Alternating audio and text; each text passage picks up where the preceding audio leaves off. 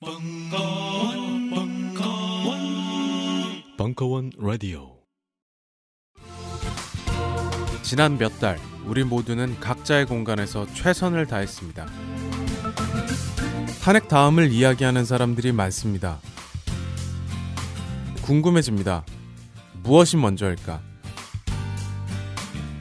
남은 여정을 위해서라도 어쩌면 우리 스스로에게 그간 정말 수고 많았다고 응원하고 위로하는 시간이 필요하진 않을까요?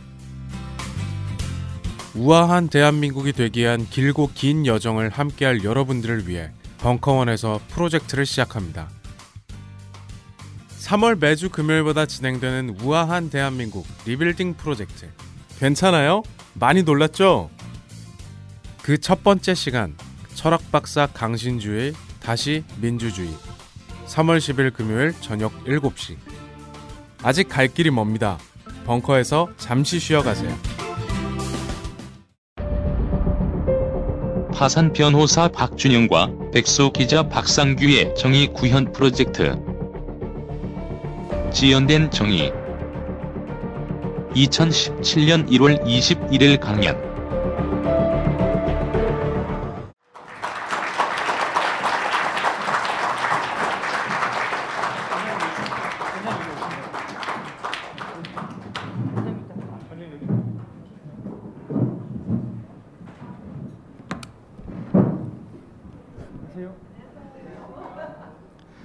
네, 두 분, 어, 첫 번째 질문이 사실 두 분 근황인데 요즘 무슨 일 있으신가요? 굳이 가운데 한 자리를 비우고 불화설의 시작 아닙니까?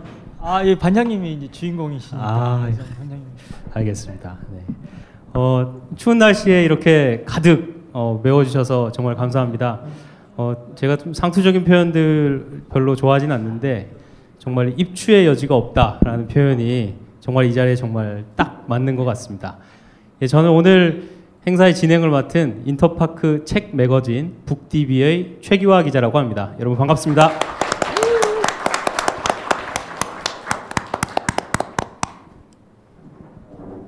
네, 오늘 지금 시간이 일곱 시 삼십이 분인데요. 어, 여러분들 오늘 한 시간 반 정도 동안 어, 오늘 지연된 정의의 두 분 저자분 모시고 이야기 나누는 시간 갖도록 하겠습니다. 어, 약간 두 분의 자존심 싸움이 될지 모르겠지만 시작하기 전에 분위기를 좀 푸는 의미에서 여러분들께 간단한 질문 하나 드리겠습니다. 어, 한 번만 손을 드실 수 있습니다. 단 한 번만. 자, 이 자리에 어, 박상규 기자를 보러 오셨다. 손 한번 들어주십시오. 아, 네, 알겠습니다. 네, 두 번째 질문은 하지 않도록 하겠습니다. 네, 아니 뭐. 뭐, 뭐 숫자가 그렇게 중요하겠습니까? 아마 그만큼 열성 팬들이 중요합니다. 네. 아, 나머지 손을 들지 않은 분들은 다 저를 보러 오신 걸로 예. 그렇게 생각하도록 하겠습니다. 네, 어, 오늘 뭐 책에 대한 이야기들 뭐 대부분 스토리 펀딩이나 아니면은 어, 출간된 지연된 정의를 통해서 이미 이 둘의 이야기들을 아주 잘 어, 읽고. 그러고 오신 분들이라고 생각됩니다. 그래서 어, 책을 둘러싼 여러 가지 좀 이야기들 예, 한번 좀 나눠보고요. 그리고 오늘 또 이미 모든 분들이 알고 계시는 또 한 분의 이야기 손님 모시고 이야기 또 이어가도록 하겠습니다. 어, 책이 나온 지 한 달 정도 됐습니다. 어, 그리고 뭐 연말연시에 방송 출연, 뭐 강연, 뭐 여러 가지로 많이 바쁘셨는데 먼저 연말연시 어떻게 보내셨는지 근황부터 한 말씀씩 먼저 해주시죠. 안녕하세요. 박준영 변호사입니다. 저는 연말 연시에 일을 좀 했습니다. 왜냐하면 그 제가 작년 팔월 이후에 굉장히 많이 떠버렸지 않습니까? 그러다 보니까 많이 격려해 주시고 응원해 주신 분들도 계시지만 또 시기하시는 분들이 또 계셔요. 일 안 하고 돌아다닌다고. 그래서 어찌됐든 간 일로 승부를 걸어야 되고 그래서 연말 연초는 일했습니다. 일하고 뭐 불가피한 어떤 인터뷰나 방송 출연했고요. 올해 첫 재심 청구 사건이 이제 이번 주 수요일 날 접수될 것 같습니다. 그 사건도 마찬가지로 박 기자와 같이 또 저희가 기획으로 또 찾아뵐 예정입니다. 어, 끝이에요? 마무리가 좀 약간 어색한데. 그 저는 그 책을 내고 좀 책팔로 다니고 있고요. 근데 팔로 다니는 거에 비하면 이렇게 안 팔려가지고 지금 머리가 더 빠진 것 같은 느낌이 좀 들고, 안 그래도 추운데 굉장히 추운 겨울을 맞이하고 있고요. 좀 놀고 한동안 좀 놀고 지금은 다시 일을 좀 시작하고 있어요. 저도 그리고 최근에 이제 새로운 재심 사건 보도를 위해서 부산에 다녀왔고, 그리고 또 여러분들이 많이 도와주시고 후원해 주셨으니까 또 사회에 또 환원을 해야 되니까 저도. 그래서 후배 기자들을 같이 좀 고용이라고 하면 그렇고 같이 일하기 위해서 후배 기자들하고 같이 좀 새로운 뭔가 좀 플랫폼을 만들어서 서비스를 하려고 준비하고 있습니다. 네, 고맙습니다. 첫인상에 대한 질문을 첫 번째로 좀 드리겠습니다. 이 두 분의 첫인상 이야기가 사실은 이 지연된 정의라는 책이 굉장히 좀 묵직하잖아요. 담고 있는 메시지가. 근데 어, 그 메시지에 매몰되지 않도록 여러 군데 유머 코드들이 좀 많이 들어있는데 두 분 첫인상에 대한 이야기들이 참 재밌었습니다. 어, 박 변호사님 그 첫인상 이야기 잠깐만 해주시겠어요? 일단은 뭐 세상에 손석희 앵커 같은 외모의 기자만 있는 건 아니지만 어떤 도, 보통 어떤 기준으로 이 사람을 기자라는 직업을 갖고 있는 사람이다라고 생각할 수 있을 정도는 돼야 되는데 저는 처음에 그 박 기자를 봤을 때 도저히 인정할 수가 없었습니다. 그리고 또 나름 어떤 중립을 지켜가면서 살아야겠다 생각이 있는데 오마이뉴스 하면 좌파하지 않습니까? 그래서 보지도 않은 언론의 기자, 저는 기자로 생각하고 싶지도 않았고요.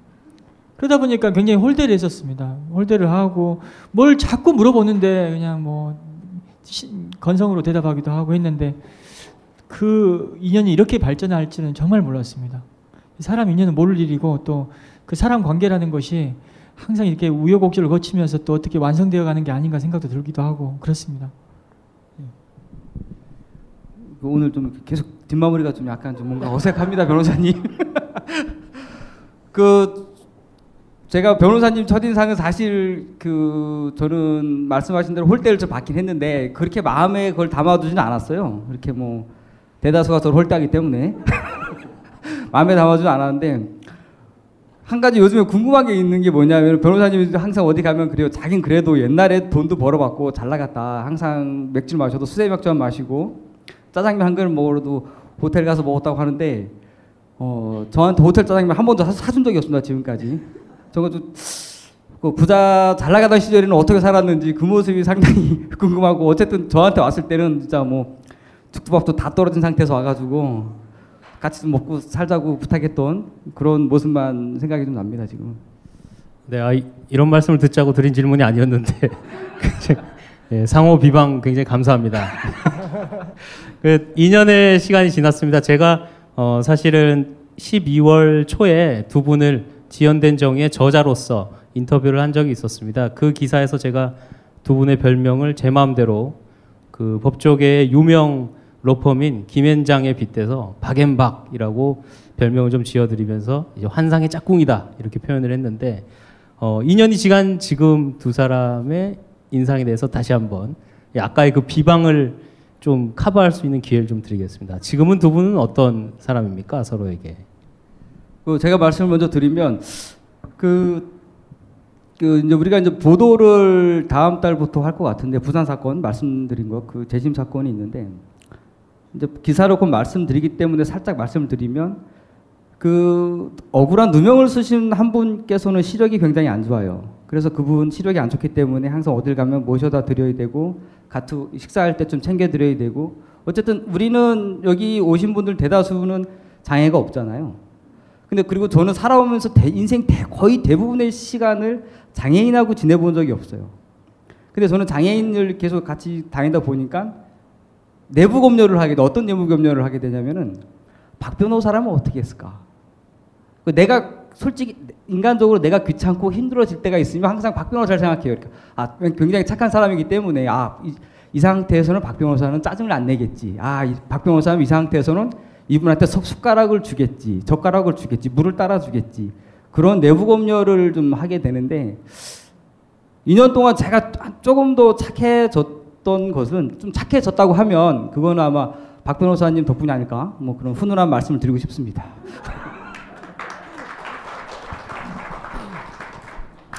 제가 어찌됐든가 직업이 변호사고 말로 먹고 사는 직업인데 오늘 초반부터 많이 딸리기 시작하고 좀 저도 생각해도 어색한 부분이 좀 있습니다, 솔직히.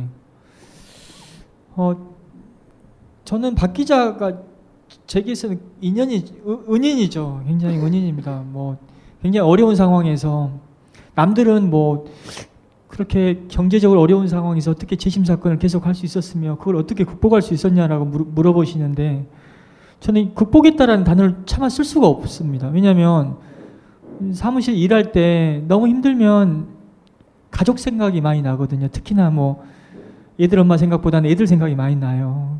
애들이 또 나이가 어리고 아직 부모의 어떤 손길이 많이 필요한 시기이고 또 그 손길이라는 것은 또 경제적인 부분인데 경제적인 부분이 많이 차지하는데 그러다 보니까 울기도 많이 울었죠. 울고 나면 또 어 일단은 마음이 또 다, 다시 가라앉고 또 다시 일할 수 있는 기운도 생기기도 하더라고요. 그렇지만 그렇게 그렇게 보냈던 것이지 어떤 제가 경제적인 부분이나 어려움을 어떤 극복하기 위해서 했던 노력은 없었는데 박 기자가 사실상 만 팔천 분의 어떤 후원자분들의 그 호주머니에서 돈을 빼게끔 만들어줬고 그 돈으로 제가 지금 이렇게 때깔 좋게 살고 있습니다. 그래서 너무 고맙고. 근데 요즘에는 이제 어떤 생각을 갖고 있냐면요. 박 기자와의 관계가 앞으로 제가 마흔네 살이고 박 기자가 나, 저보다 더 나이를 못, 더 많이 먹은 걸로 알고 계실지 모르겠지만 마흔세 살입니다. 박 기자가. 한 살 어린데 박 기자와 제가 앞으로 수십 년을 살아감에 있어서 관계를 잘 가져가야 된다는 부담감이 굉장히 큽니다. 그, 그게 만약에 안 됐을 때는 저희 둘만의 불행이 아니라 저희 두 사람을 지켜보셨던 많은 사람들한테 실망을 주는 일이 될 것 같다는 생각이 들거든요. 그게 가장 두렵고 때로는 앞으로 우리 과제라는 생각도 들기도 합니다. 지금. 그럼 간단하게 답하실 수 있는 질문 하나 드리겠습니다. 첫인상 이야기에서 손석희 앵커에 대한 이야기가 나왔는데요. 네, 간단하게 답해 주십시오. 손석희 대 박상규. 아, 전 박상규죠. 아, 확실합니까? 후회하지 아, 않을 자신. 외모 외에 다른 쪽 어떤. 알겠습니다. 어, 이 책에서 참 제가 재밌게 읽었던 부분이 여러분도 느끼셨는지 모르겠지만. 굉장히 그 박상규 기자 특유의 그 스토리텔링이 굉장히 좀 잘 드러나 있잖아요. 어, 그 중에서 참 재미있는 것이 두 사람의 캐릭터가 참 잘 잡혀 있어요. 그런데 어, 특이하게도 어, 법조인과 기자인데 이 법조인 변호사 박 변호사는 뭔가 계속해서 믿음을 강조하고 믿어라 그러면 열릴 것이다 이런 믿음을 강조하고 박상규 기자는 뭔가 그런 사람에게 합리적 의심을 하면서 굉장히 멋있게 진실을 추구하는 저널리스트로 자신을 그려놨어요. 여기에 대해서 어 제가 짧게 박 변호사님 반론 한번 듣고 가겠습니다. 근데 뭐 그게 팩트인 건 맞거든요. 왜냐하면 제가 뭐 박 기자한테 넉넉한 취재비를 주고 또 함께 가, 다니면서 박, 백수인 박 기자한테 생활비를 대주면서 함께 기획을 진행했던 게 아니라 순전히 이 사건 잘 될 것이다 라는 어떤 막연한 믿음으로 진행을 했기 때문에 그게 또 사실입니다. 또 그게 사실이어서 뭐 제가 반박할 여지도 없습니다. 그것은. 뭐 하신 말씀 오늘 좀 컨디션이 안 좋으신 것 같습니다. 요즘 일을 너무 많이 하셔가지고 잠을 못 주무셔가지고. 근데 실제로 박 변호사님께서 믿음이라는 단어를 굉장히 잘 써요. 믿어야 된다. 날 믿으시라. 항상 자기 재밌는 게 뭐냐면 여러분들 사람은 합리적인 것 같지만 비합리적인 요소가 굉장히 많거든요. 가령 이제 기자들은 사실을 취재해서 이렇게 객관적인 것만 보도를 해야 되는데 실제로 뭐 그 뭐야 뜬 소문을 가지고 그냥 자기 페이스북 누구 비방한다거나 뜬 소문을 퍼날르거나 그런 역할을 많이 하거든요. 근데 변호사님들도 보면 이제 이렇게 법적인 근거로 증거로서 말해야 돼 그렇게 싸우는 사람인데 때로는 굉장히 어떠한 근거 없는 믿음을 강조해. 내 뭐 저 사람 얼굴을 봐라. 저 사람 무죄다. 난 그 사람 얼굴을 봤다. 그러니까 김신혜 사건을 처음 하실 때 항상 말씀하시기 뭐냐면 저는 김신혜 씨를 면회를 못했어요. 뭐냐면 아직도 한, 한 번도 얼굴을 뵌 적은 없는데 청주교도소에서 면을 안 시켜주기 때문에 못 봤어요. 근데 항상 하시는 말씀이 뭐냐면은 나는 그분 얼굴을 봤다. 사람 죽인 얼굴이 아니다. 아니 근데 제가 김신혜 씨 사건이 지금 세상에서 관심을 많이 가져다 주, 가지고 계시는데 결정적인 이유가 뭐였냐면 옥중 동영상이었거든요. 그 옥중에서 억울함을 호소하는 동영상을 그것이 알고 싶다 방송에서 내보냈기 때문인데 그 얼굴이 남아 있잖아요 거기에. 그래서 얼굴 보면 억울함에 동, 공감한다는 그런 의미에서 제가 얼굴에서는 드러납니다 사람. 저는 그걸 믿고 있고 솔직히. 어 결국 결국에는 그 믿음대로 됐습니다. 그런데 어, 세 건의 어, 이제 재심 프로젝트 삼 부작 어, 두 건은 이제 무죄로 판결을 받았고 그리고 어, 김신혜 사건은 이제 아직 뭐 좀 다툼이 있지만 결국 어, 재심까지 이끌어내서 뭐, 뭐 여기 계신 분들 다 기대하시겠지만 뭐 좋은 결과가 날 거라고 저도 믿어 의심치 않는데요. 어, 두 분께 자평 같은 걸 좀 드리고 싶습니다. 어떤 점이 그 모두가 사실 호락호락하다고 생각하지는 않으셨을 텐데 어, 이렇게 그 믿음대로 좋은 결과가 나올 수 있었는지 어, 어떤 점이 뭐 그 결과를 낳는데 결정적인 역할을 했는지 두 분의 생각 한번 들어보고 싶습니다. 뭐 간단한 사실관계 하나만 얘기해 드리면 이해하실 거예요. 익산 약천오거리 택시기사 살인사건은 제가 이천십삼 년 사월 일일 날 재심 청구를 했습니다. 근데 재심 개시 결정이 이천십오 년 유월 달에 났거든요. 이 년 이 개월 만에 났는데 재심 개시 결정이 나기 넉 달 전에 법원에서 신문기를 열었습니다. 피고인을 불러서 얘기를 듣는 자리였는데 그때 판사가 했던 질문이, 뭐, 뭐, 질문이 뭐였냐면 어떻게 사람 죽였다는 자백을 할 수 있죠? 라고 하니까 우리 최성필이 뭐라고 했냐. 때렸기 때문입니다. 라고 했죠. 경찰이. 그러자 판사가 때렸다는 걸 어떻게 입증할 수 있냐고. 저는 거기서 절망했습니다. 왜냐하면 이건 사실상 기각수순이거든요. 법정 분위기가 그랬습니다. 그러고 나서 어떻게 넉 달 만에 재심 개시까지 내려지게 됐냐라고 하시면 이거는 박 기자와 함께 진행했던 우리 그들은 왜 살인범을 풀어줬냐는 기획기사 가 크게 공론화됐기 때문이거든요. 시민들이 관심을 주시고 아 이런 어떻게 말도 안 되는 일이 왜 이렇게 해결이 안 되고 있지라는 그런 관심 덕분에 재판부에서 재심을 하지 않을 수 없는 상황이 됐습니다. 저는 뭐니 뭐니 해도 시민들의 어떤 관심과 응원 덕분에 됐다고 저는 생각합니다. 이게 뭐 듣기 좋게 뭐 드리는 말씀 절대 아닙니다, 진짜 솔직히. 예. 예. 변호사님이 정답을 말씀해 주셨기 때문에 거기에 이제 덧붙이면은 그 시민 여러분들의 관심이 실제로 제일 컸습니다. 제가 재판부여도 시민들이 관심이 많이 많이 갖고 있는 사건은 좀 좀 더 신중하게 판단을 하겠죠. 그게 가장 큰 건 확실하고. 근데 또 중요한 건 뭐냐면은 그 익산이나 삼례나 김신혜 사건이나 전부 다 이천 년도 그 즈음에 발생했잖아요. 시기적으로 보면 십오 년, 십육 년, 십칠 년 전 사건인데. 그 기간 동안에 누군가는 계속 노력을 해왔어요. 이렇게 뭐 일 년이든 이 년이든 또 지방신문들도 그렇고 방송사도 그렇고 계속 누군가는 끊임없이 노력을 바톤을 이어받아서 해왔고 특히 기자 언론인으로서 저는 사실 맨 끝물에 맨 끝물에 다리 하나 얹어놓은 수순이었고 사실은 많은 좋은 언론인들이 끊임없이 보도를 해왔고 또 누군가는 끊임없이 이거를 위해서 싸워왔죠. 곧 모실 뭐 황상만 반장님이라든가 아니면 또 다른 사건 분들이라든가 끊임없이 누군가 노력을 해왔다는 건데 한 방에 안 되더라도 계속 문제 제기하는 것 지금 문제 제기한다고 해서 해결이 안 되더라도 계속 문제 제기 또 하고 또 하고 또 하는 것 그것이 굉장히 중요하다라는 것을 저는 재심 시리즈를 보도하면서 좀 배우게 됐습니다. 어, 네. 이렇게 보니까 또 또 괜찮은 말씀도 좀 하시네요. 아, 좀 괜찮습니다. 네, 두 분 말씀을 들어보니까 어, 이 재심 프로젝트 삼 부작의 주인공들이 어, 결국 이 자리에 다 모여 계신 것 같습니다. 그 앞에 계신 두 분도 뭐 당연히 그 주인공이겠지만 이 재심 프로젝트에 계속해서 관심을 가져주시고 두 사람이 들려줄 또 다른 이야기에 또 관심이 있어서 이 자리에 찾아주신 여러분들도 이 재심 프로젝트의 주인공이 아닐까 이런 생각이 좀 드는데요. 뭐 그런 의미에서 약간 지금 다운됐으니까 다 같이 서로에게 그런 박수 한번 주고 갈까요?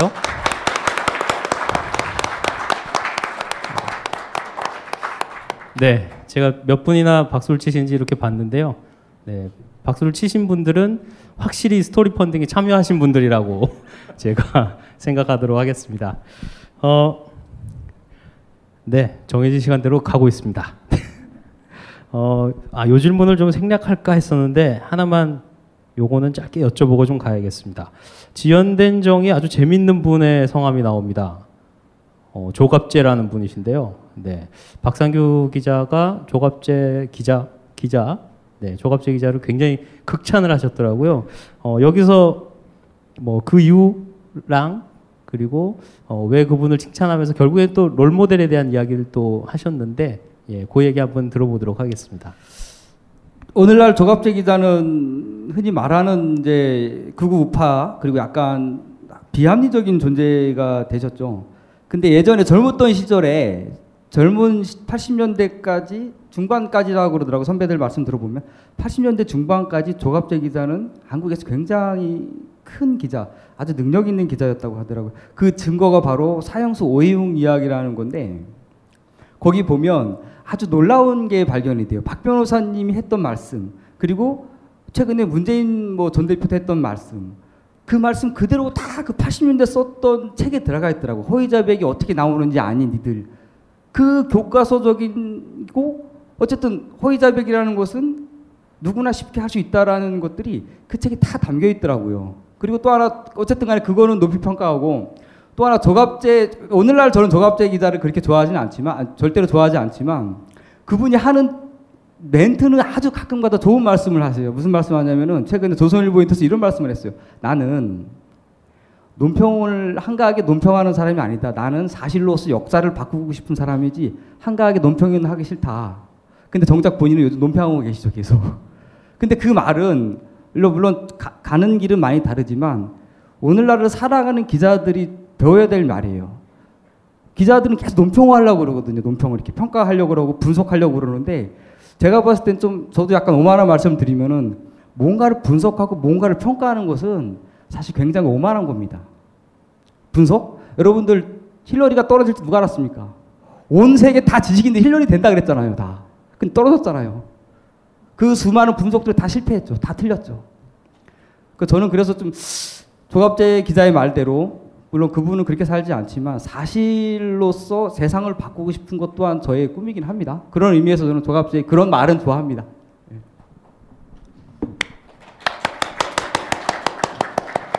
그러면 어, 조갑제가 롤모델은 아니다. 아, 예, 고민해보겠습니다. 저도 손석희 씨가 요즘에 네, 아유, 꼭 보고 계셔야 되는데 이 방송을 보시, 생방송 시간이라서 못 보실 것 같기도 하네요. 어, 이월 달에 아주 반가운 소식이 있습니다. 예, 이 재심 프로젝트 이야기로 어, 만들어진 영화, 네, 제목도 재심이죠. 예, 개봉을 앞두고 있는데요. 어, 참 그 정우라는 제가 개인적으로 굉장히 좋아하는 배우인데, 그 여러분들 혹시 그 바람이라는 영화 아시나요?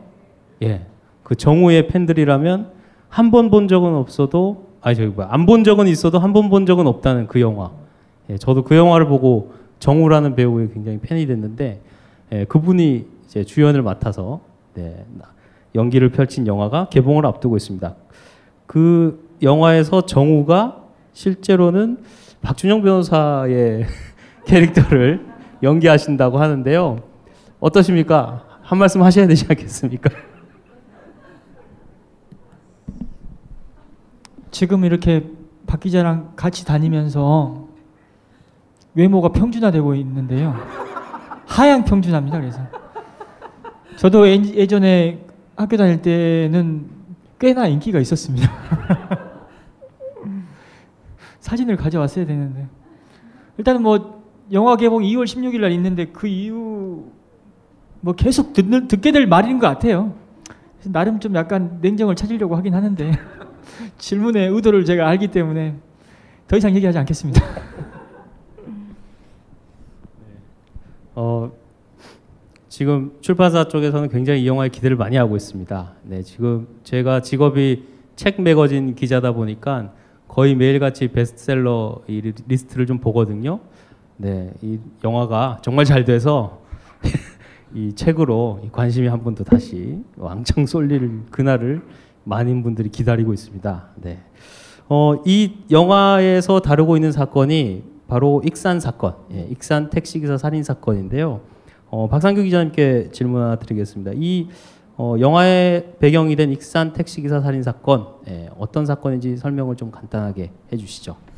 예, 짧게 뭐 여기 계신 분들이 책을 다 읽으셨을 텐데 뭐 잘 아시겠지만 이천 년도 팔월 십일 새벽 두 시에 발생을 했죠. 택시 약촌 오골에서 택시기사가 무참히 열두 번의 흉기 공격을 받아서 살해되셨는데 음, 전혀 엉뚱한 사람이 체포가 됐죠. 그 약간 시간이 지난 다음에 그 현장을 지나가던 목격자, 어쩌면 목격자이기도 한 그 최성필 씨가 열다섯 살 아이가 범인으로 체포가 되고 여관방에서부터 고문을 받으면서 범인으로 만들어지죠. 만들어지고 그리고 그 친구는 일 심에서 징역 십오 년, 자기 억울함을 말했다고 십오 년을 선고받죠. 그래서 이 심에서 국선 변호사가 대충 그냥 미안하다고 하고서는 사과해라, 그리고 형을 깎자 그래가지고 자기가 하지도 않은 범죄를 인정한 다음에 징역 십 년을 선고받고 복역을 하죠. 그리고 삼 년 뒤에 진범이 나타나죠. 진범을 일단은 진범이 따로 있다라는 제보를 듣고 군산경찰서에서 근무하고 계시던 황상만 형사반장께서 체포를 해서 수사를 했더니 그분은 다 모든 걸 자백을 했고 그리고 정황 증거도 다 확보가 됐고 목격자 진술, 아니 뭐 흉기를 봤다는 친구들의 진술도 있고 그래서 구속영장을 청구하면 계속 검사가 그걸 받아들이지 않았죠. 그래서 결국엔 진범 풀려나고 최성필 씨가 십 년을 살고 나오죠. 아주 이상한 일이 벌어진 거죠. 그로부터 한 십오 년 지나서 이제 박 변호사님께서 많은 노력 그리고 황상만 반장님 함께 또 힘을 보태서 재심이 받아들여지고 그리고 재심 결과 무죄가 확정이 됐죠. 무죄가 확정이 된 날 진범이 체포가 됐죠. 책에 안 썼지만 한 가지 말씀드리면 진범이 이름을 바꿨습니다. 여러분 책에 나오잖아요. 진범이 중간에 개명을 합니다. 풀려난 다음에. 진범 이름이 뭔지 아십니까? 이름이 변호사님하고 똑같습니다. 예. 지금 영화 재심 영화에서 정우 이름이 이준영입니다.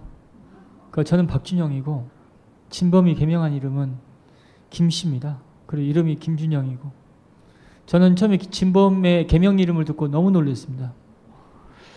진범을 공개하는 프로젝트를 진행하는 것도 굉장히 소름 돋치는 일이거든요. 근데 개명한 이름이 저랑 똑같다는 것에 너무 놀랐고 아, 이 사람을 두려워하지 않을 수 없었습니다. 한동안 악몽을 너무 많이 꿨고 밤에 악몽을 하룻밤, 자, 하룻밤 자면서 한 번 꾸면 덜 힘든데 두 시간 자다가 꾸고 꾸고 또 자면 또 꾸고 하루에 막 세 탕씩 꿀 때도 있었고 정말 힘들었습니다.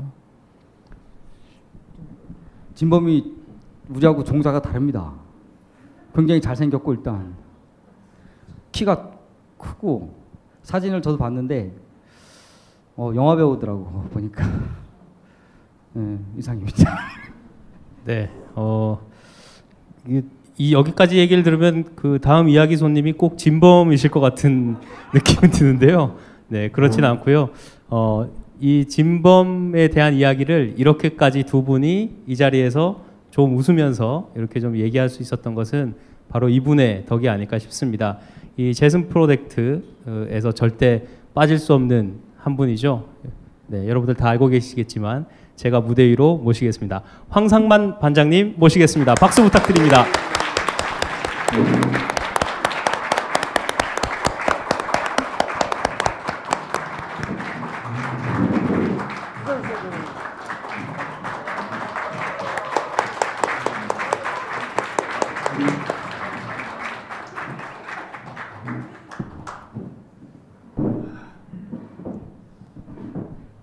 오늘 오셨습니까? 군산에서? 열 시 반에 출발했습니다. 마이크 쓰시죠, 사장님.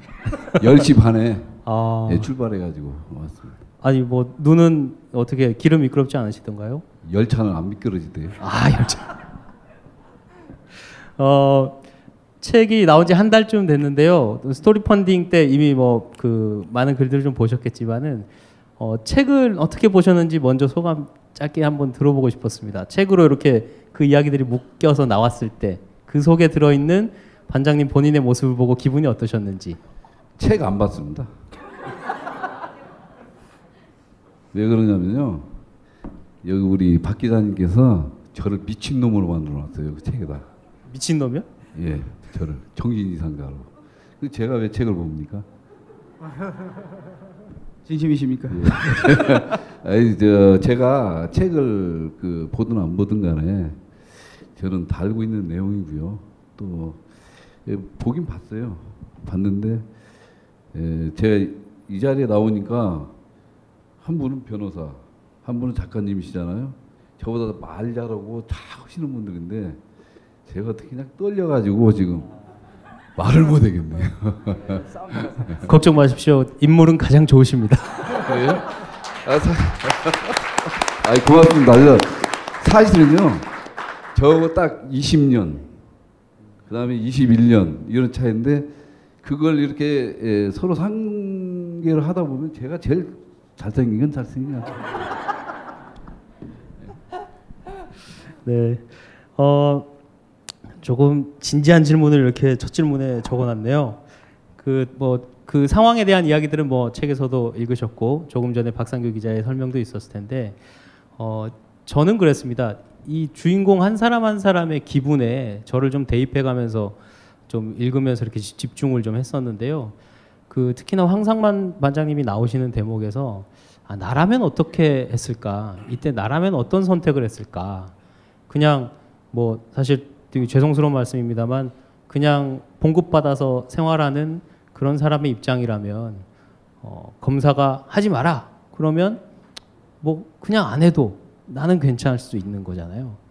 네, 그때 어, 어떤 기분이셨는지 그리고 어째서 그와 반대되는 선택을 하셔서 또 실, 실천을 하셨는지 그 말씀 좀 듣고 싶습니다. 아, 제가 잠깐 아까 여기 뭐 시작하기 전에 제가 자필로 썼던 그 뭐 일기처럼 일기장 하나 잠깐 나왔는데 사실 이 제가 이 사건을 하게 된 것이 제가 그 그때 당시에 강력 반장이죠. 지금 팀장이라고 하는데 이 강력 반장이라는 사람은요 사람이 저지를 수 있는 모든 그 아주 흉악한 사건을 다 다루어야 되는 입장입니다. 즉 여기에서 그 살인, 강도, 강간, 방화, 납치, 유인 뭐 등등 이런 거. 근데 그때 당시 저 어, 우리 군산관 내에서 택시 강도 사건이 예, 세 건인가 네 건 있었어요. 그 중에서 두 건을 제가 맡아가지고 하고 있는데 한 건은 범인들이 전주에서 승찰해가지고 군산 와서 범행을 했었고 또 한 건은 익산에서 어, 두 명이 승찰해가지고 군산 들어와서 범행을 했는데. 그, 그 사건을 수사하다 보니까, 그러니까 자동적으로 저는 익산, 전주까지 수사 범위를 넓히는 거죠. 근데 이제 그 익산에서 택시 강도를 했는데 아직도 안 잡힌 사람이 있다. 엄청 반가운 첩보죠. 그래서 그것을 내사를 시작했습니다. 내사를 시작했더니, 아, 이거 우리가 찾는 범인이 아니더라고요. 이미 그, 그 친구가 범인일 수도 있다는 그, 정황은 있는데 이미 그 사건에 대해서는 범인으로 재표도 들어가서 삼 년째 지금 형이 확정되고 살고 있는 사람이 있어요. 근데 그 내사라는 과정에서 중요한 게 뭐냐면 아, 이 이미 잡혀 들어간 이 친구가 범인이 아닐 수도 있다라는 거죠. 그렇게 되다 보니까 제가 고민이 이제 되기 시작했고 그게 결국에는 이제 위에 지휘부라고 그러죠. 우리가 이제 서장무, 과장 이제 이런 사람들하고 회의를 합니다. 결론을 못 내죠. 왜 그러냐면 그 지금 확정된 거예요. 이것은 뒤집으려면은 정말로 움직일 수 없는 새로운 물적 증거가 확보되기 전에는 절대 이건 뭐 될 수도 없는 일이죠. 그래가지고 회의를 했는데 결론을 못 내니까 결국에는 수사과장이 그러면서 저한테 야 그러면 황 반장 네가 알아서 해라. 네가 알아서 하라는 거예요. 그래가지고 제가 한 삼 일 정도 더 고민을 하다가 어, 직원들한테 제가 얘기했습니다. 하자. 무조건 하자. 그래가지고 그때부터 수사를 해서 제가 십한 사 년 결과적으로 그렇게 그 고통을 겪는 일인데 생기게 된 거예요. 뭐 이 얘기 하다 보면 한도 끝도 없는데 중요한 것은 그거예요. 제가 고민했던 것은 이미 들어간 사람이 너무 나이가 어리다.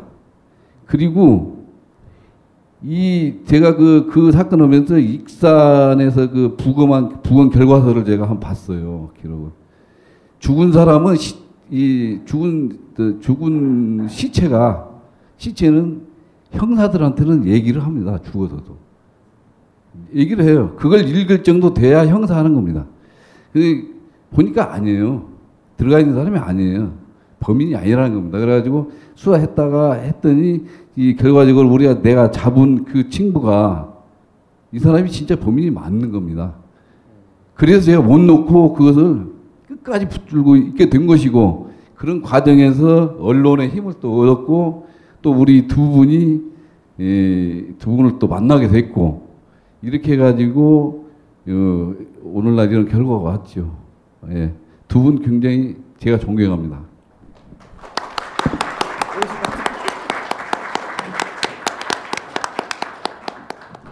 분위기가 너무 훈훈한데 이러면 사실 반장님께서 우리 둘이 왔을 때 굉장히 힘든 시기를 보내고 계셨어요. 그러니까는 진짜로 뭐냐면은 기사에도 나왔지만 우리가 처음 갔을 때 박 변호사님이 계속 그 설득을 했죠. 반장님 우리 같이 어떻게 해봅시다 할 때 반장님은 이미 그때는 이 세상에서 너무나 뭔가 이 피해를 겪어가지고 얼굴이 굉장히 안 좋으셨어요. 그래가지고 아, 나 절대 안 한다고. 당신들 나한테 그 얘기 꺼내지도 말라고 그랬었는데 근데 반장님을 결국 이렇게 세웠던 것은 누차 책에도 나오지만 그 누명을 쓰고 들어갔던 친구가 열다섯 살짜리 아이라는 것에 굉장히 좀 흔들리셨어요. 사실은. 그것 때문에 수사를 하신 거고 그것 때문에 또 다시 우리랑 같이 엮여서 저희랑 같이 엮여가지고 이렇게까지 여기까지 오신 거. 그래가지고 항상 하시는 말씀이 그렇습니다. 자기는 세상에서 박씨가 제일 싫다고. 근데 이제 제가 또 한 말씀드리면 이천십오 년 이월 달에 신문길이 있었거든요. 첫 신문길 아까 말씀드렸다시피. 근데 살인사건의 공소시효가 지금은 폐지됐습니다. 그렇지만 어, 태완이법이 작년에 만들어지기 전까지만 해도 이 사건의 공소시효는 이천십오 년 팔월 구일 날 끝나는 상황이었습니다. 그러면 이월 달에 법정이 갔는데 판사가 재심을 기각하려고 하고 팔월 달에 공소시효가 만료되는데 육 개월의 시간 동안 할 수 있는 게 뭘까? 어떻게 이 상황을 갖다가 바꿔볼까 하는데 이제 박 기자한테 제가 어떻게 했으면 좋겠냐니까 박 기자가 무조건 황상만 반장님을 끌고 가야 된다는 거죠.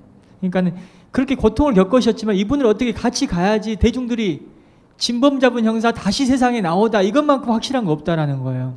그래서 황 반장님 집에 갔었습니다. 그래서 반장님 설득하러. 근데 이 사건 수사해가지고 지구대로 자천되고 또 뇌출혈까지 겪으셔가지고 병원에 입원까지 하고 진급도 제대로 못하고 퇴직하는 이런 어떤 피해를 입은 사람한테 가서 이 사건에 대해서 다시 한번 공론할 수 있게 도와, 도와달라? 이 얘기 꺼내면 누가 좋아하겠어요? 또 집에 가가지고 만났는데 설득이 될까 했는데 왜 설득을 계속 할 수 있었고 또 설득이 됐냐면 사모님 덕분이었습니다. 집에 가가지고 딱 얘기를 판장님을 계속 설득하는데 사모님이 이제 차를 내오시고 이제 과, 다과를 내오셨는데 보통 보통이라면 판장님 같이 합시다라면은 옆에 배우자 되는 분은 아니 그 사건 때문에 우리 남편 그렇게 힘들었는데 왜 와서 귀찮게 하고 힘들게 하냐 빨리 가라고 얘기하는 게 정상인데. 사모님이 계속 먹을 걸 내오면서 앞에 왔다 갔다 하세요. 그래서 사모님 표정을 딱 보니까 좀만 더 설득하면 일어날 것 같아. 그런 분위기였거든요. 지금 사모님 지금 잠깐 안 계시네요. 화장실 가셨습니까? 어. 아. 근데 그 여기서 저보고 힘들었다고 그러는데요. 사실 힘들었던 게 있었어요. 그게 뭐냐면 제가 뭐 지구대로 나가고 뭐 수사를 못 하게 돼서 힘든 게 아니라 그것은 저를 슬프게 했을 뿐이지 힘든 건 아니었어요. 그 제가 힘든 것은 뭐냐면 저희 내부 조직에서도 그러고 외부 사람들도 그러고 저를 미친놈으로 취급했습니다. 그게 왜 그냥 계란으로 바위치는 것도 유분수지 절대 뒤집어질 수 없는 일을 일개 형사반장인 네가 무슨 수로 그러겠다고 네 돈 써가면서 그렇게 눈, 눈, 눈총 받아가면서 뭐 그렇게 하고 있느냐. 저 지정신 아니다. 이 얘기가 그냥 그 군산 바닥에서 다 퍼진 거죠. 그러다 보니까 저희 안 식구도 모임이나 어디 가면은 자기 남편이 완전히 그 미친 미친 사람 취급을 받는 것이 너무 마음이 아프니까 많이 울기도 울었어요. 그게 저를 힘들게 힘들게 했고, 이 무죄 선고 받고 그 나오는 그 나올 때 그 광주 고, 고법에서 그때 최군 손을 잡고 제가 한 얘기가 있어요.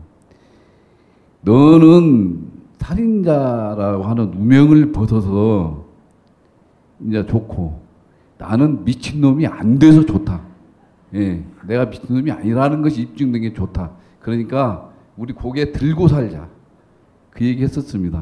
예.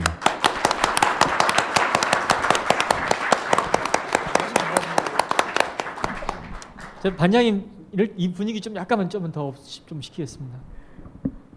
영화 재심이 이천 지금 이제 내년 이월, 아, 원래 이월에 개봉하죠. 제가 흥분했는데요.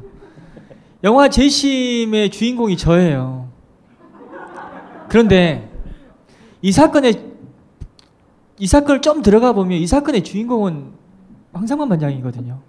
이건 뭐라 누가 말할 부인할 수도 없는 팩트입니다. 미안하니까. 그런데 실존 인물이 주인공이 이분인데 영화 속에서는 이분이 그렇게 큰 역할이 아니에요. 얼마나 기분 나쁘겠어요. 박 변호사 저한테 전화 와가지고 박 변호사 어떻게 내가 어디 좀 영화 나오면 상영금지 가처분 해버려야 되는 거 아니냐고 막 굉장히 흥분도 하시고. 예, 영화 못 오게 하려고 그러셨어요. 그런데 딱 영화 그래서 영화 관계자들이 놀래가지고 내려갔던 거죠. 황 반장님 만나러. 그래서 반장님 딱 영화 관계자들 보는 자리에서 딱 박 변호사 잘 되면 돼. 딱 그러시는 거 보고 아, 이분은 정말 대단하다 생각했습니다.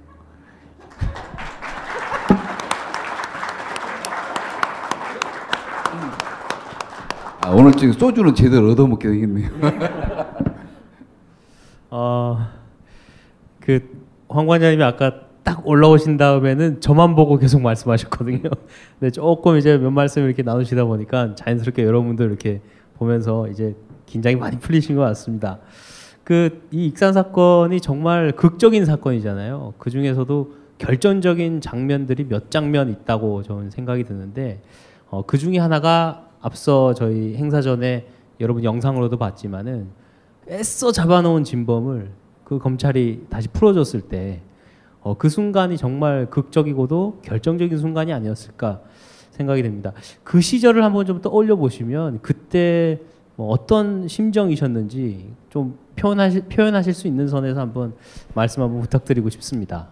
예, 뭐 이게 힘의 논리죠.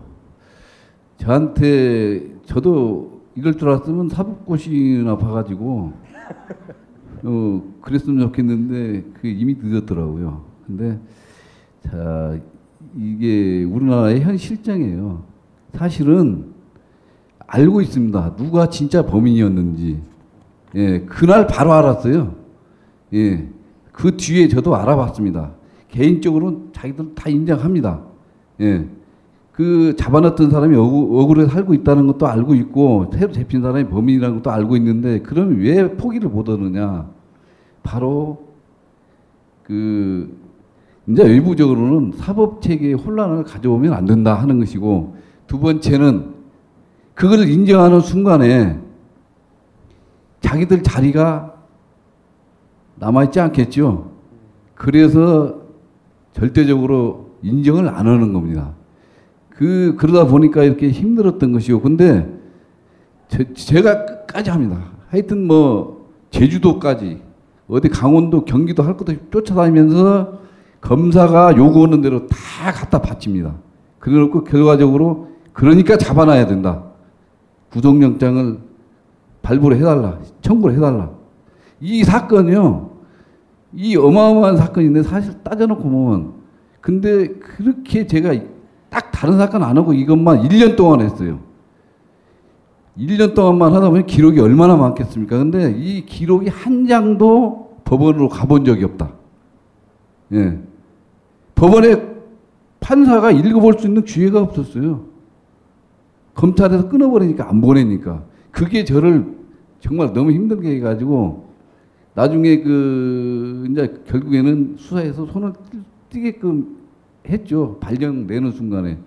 수사에서 손을 띄고 나서는 이 사건 기록이 전부 경찰 캐비넷 쪽에서 삼 년 동안 그대로 그냥 누구 하나 손도 못 대고 있습니다.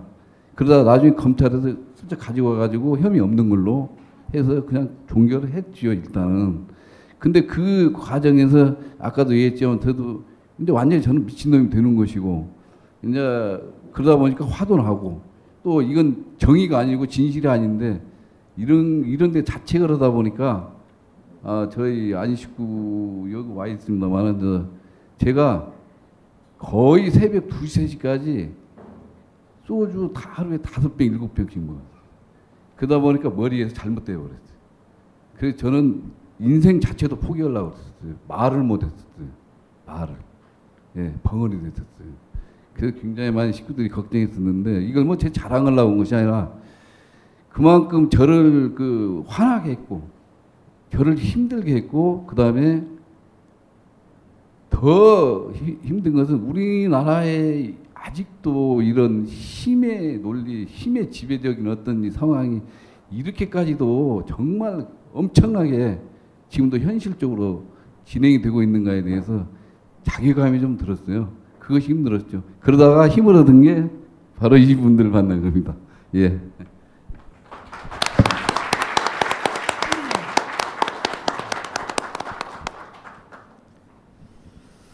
그 또 한 번의 결정적 순간을 꼽으라면 어, 저는 그 장면을 꼽고 싶습니다. 진범을 공개하자라는 결정. 예, 그 결정에 앞서서 그 박상규 기자, 박준영 변호사님이 겪었던 그 두려움에 대한 이야기들은 앞서서 여러분들이 다 같이 들으셨을 거고요.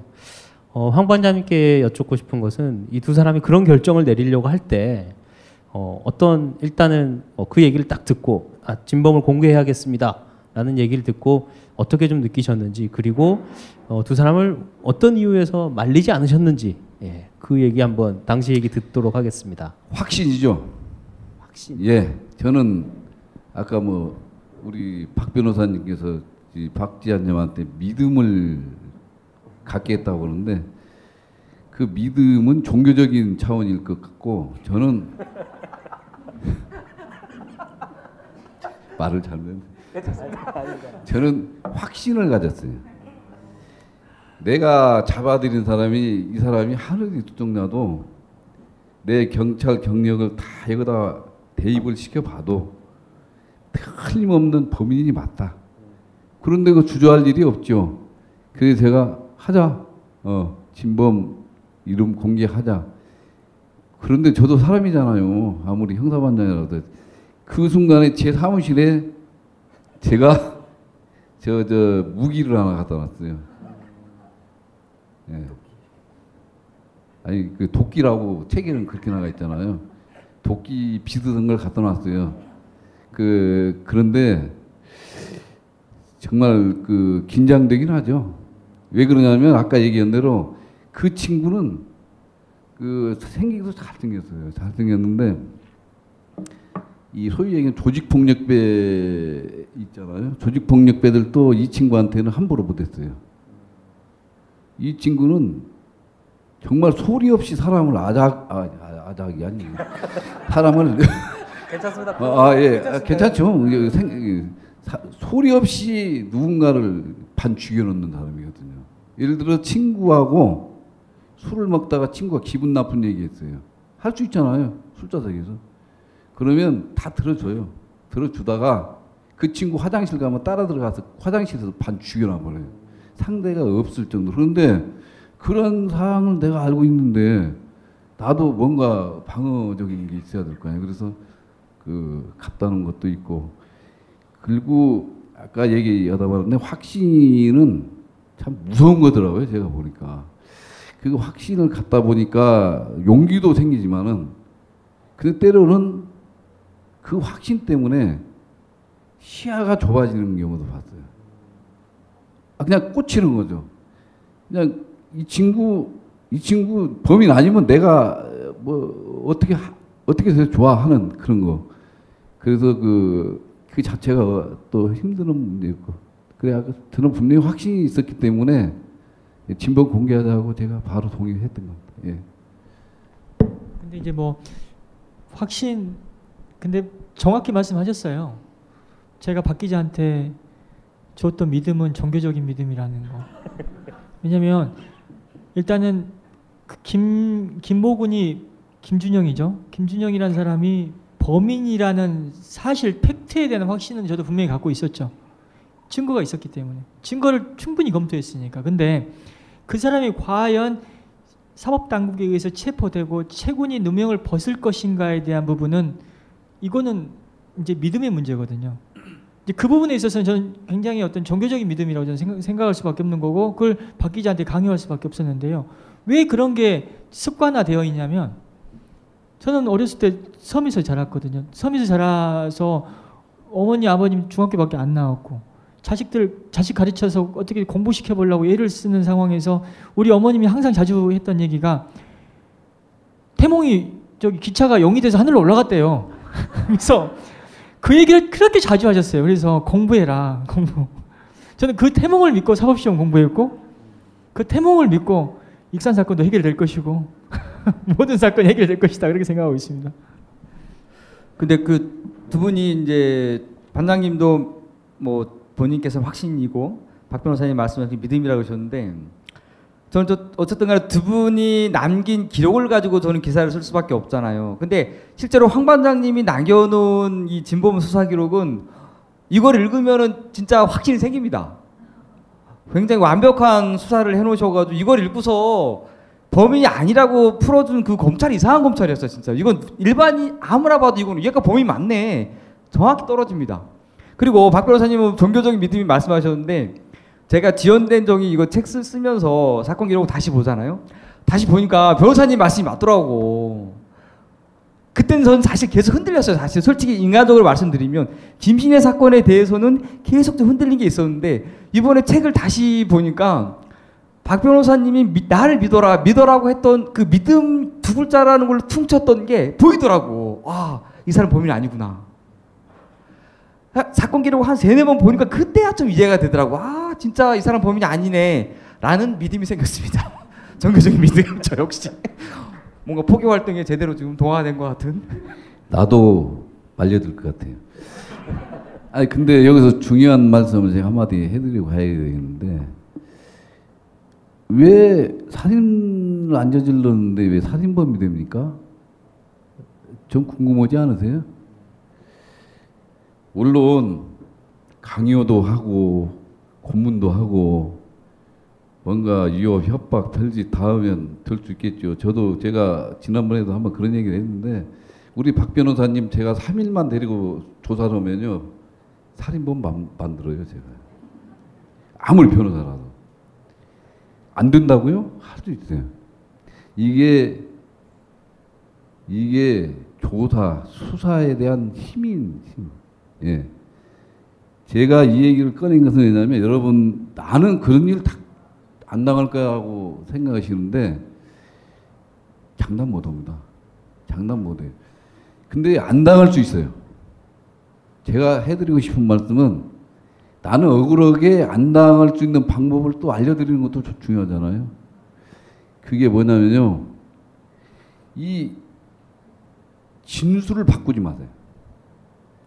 자기가 처음에 했던 얘기를 바꾸면 자 처음에 이 얘기 했다가 이걸로 바꾸잖아요. 이 얘기가 긴지 아닌지 이것만 검증을 하면 되는데 이걸로 또 바꿉니다. 그러면 이 얘기에 대한 또 검증이 또 시작되잖아요. 그러면 다, 다음에 또 이, 이 얘기가 나와요. 그러면 이 세 가지가 전부 다 신뢰성이 없는 겁니다. 이 세 가지가. 그렇기 때문에 제가 항상 하는 소리가 어디 가서 조사를 받게 되거나 진술을 하게 됐을 경우 뭐 범인으로 지목돼서가 아니라 참고인이라도 마찬가지예요. 처음에 그 했던 얘기를 변경을 하고 번복을 하기 시작하면은 나중에 자기가 감당을 못합니다. 그러니까 어 처음에 어떤 문제가 있을 때 경찰이든 어 검찰이든 간에 문제가 있을 때요, 절대 혼자 대응하려고 하지 마세요. 예, 조력을 받을 수 있는 어떤 힘이 있다면 다 동원하세요. 변호사도 좋고, 이번에 대법원에서 얘기했죠. 어, 약초로의 사건, 이거, 저, 저, 무죄 선고 받으니까 그 며칠 없다, 그 나왔죠. 그, 반드시 앞으로는 피의자 신분일 때부터 변호사를 참석시켜서 입회하에 조사를 받도록 하겠다. 그래서 억울한 사람이 안 생기게 하겠다라고 하는 것을 발표를 했어요. 그것만 해도 얻은 수학 중에 하나인데, 제가 드리는 말씀을 잘 새겨야 될 것이, 굉장히 어떤 회유, 어떤 뭐, 어, 쉽게 보면 그, 어, 꼬드김, 뭐 이런 거, 예, 이런 것이 있다 하더라도 자기가 아니면 아닌 거예요. 아닌 건 아니에요. 어떤 폭행 사건 하나도 마찬가지입니다. 그러니까 절대 뭐 자기한테 이거 이렇게 하면 유리할 것 같다, 이거 이렇게 되면 내가 또 불리하지 않느냐 했고, 자꾸 이렇게 막 번복하고 왔다 갔다 하는 그런 진술을 하시지 말고 처음에 주장했던 그 끝까지 가다 보면 어떤 결과가 나와요. 하여튼 그 말씀을 제가 해드리고 싶더라고요. 예.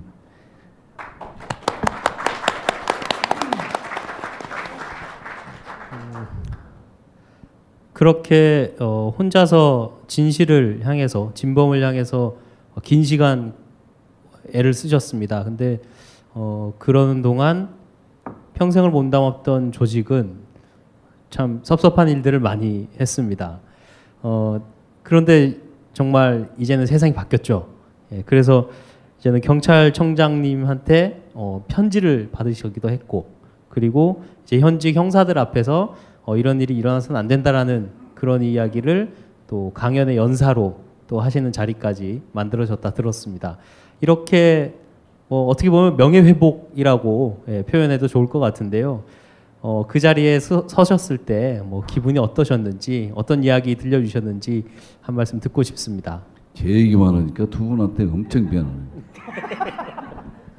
네, 괜찮죠. 사실 그 어, 우리 본청장님이시죠. 바로 뒤에 경찰청 있잖아요. 여기 제일 높은 자리에 계신 그, 뭐 그분도 사실 직장으로 따지면 제 후배지만, 예, 편지를 보냈더라고요. 편지를 보냈는데, 예, 그동안에 죄송했다고, 미안했다고, 뭐 애쓰셨다고 하는 그 내용이었어요. 저도 그 뒤에 이제 답장을 해서 보냈는데, 그러자 이제 전라북도에서 삼례 사건도 일어나고 약촌호구의 사건도 일어났잖아요. 그러니까 전라북도 지방경찰청에서 전라북도에 있는 전 형사들을 다 한 곳에 모여서 그 교육을 시키는 겁니다. 이 잘못된 것에 대한 비판도 하고. 그 자리에 이제 저를 불렀더라고요. 제가 가서 그때 그 한 시간 정도 그 특강을 한 적이 있는데, 그때 우리 또 박 기자님이 오셔가지고 사진 또 찍으시더라고요. 그 자리에서 제가 에, 한 얘기는 뭐 경찰관들이 다 알고 있는 사건이죠. 그 후배 형사들이 다 알고 있는 일인데, 제가 굳이 얘기를 했던 것은 뭐냐면, 그 다시는 그런 그 짓을 하지 말아라 그거죠. 예, 아닌 건 아닌 거다. 아닌 걸 긴 걸로 만드는 것도 잘못됐지만, 긴 것을 아닌 것이라고 만들어도 안 되는 것이다. 그러니까 사실대로 해라. 사실대로. 사실대로. 꾸밀라고 하지 말아라. 근데 거기에, 거기에서 제가 좀 높은 사람들한테 좀 들으라고 한 얘기가 있는데, 그게 뭐냐면, 이 높은 분들이, 경찰들이 그 조직이 군 다음으로 방대하지 않습니까? 지금 한 십, 십삼만 명? 뭐 십오만? 이렇게 되는데, 이, 그, 이 방대한 조직을 이끄는 그 체제가, 그 어떤 체계가 거의 비간부들이 이 전방에서 막 움직이죠. 거의. 그리고 무궁화 하나 정도만 달기 시작하면 이제 거의 그냥 볼펜 하나로 먹고 살려고 하는 그런 인식들이 있어요. 그걸 바꿔라. 왜 삼례 사건 같은 경우요, 우리 그 박 변호사님한테도 제가 그 얘기를 했는데, 현장 검증 그 동영상을 제 사무실로 가져왔더라고요. 그때 그날쯤에 제가 술을 굉장히 많이 먹었어요. 둘이. 예. 그, 그걸 보고 나서 어, 왜 그랬냐면 화나더라고요. 이것은 현장 검증이 아니라 이건 시나리오예요.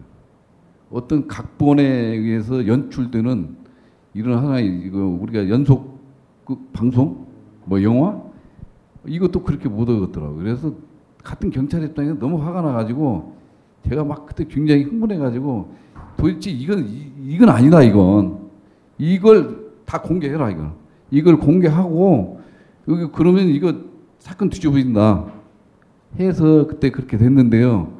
정말 그 경찰청장께서 저한테 편지를 보낸 이유는 저는 두 가지로 생각해요. 들으면 서운할 수도 있는데 하나는 결을 좀 달래야 될 필요도 있었겠죠.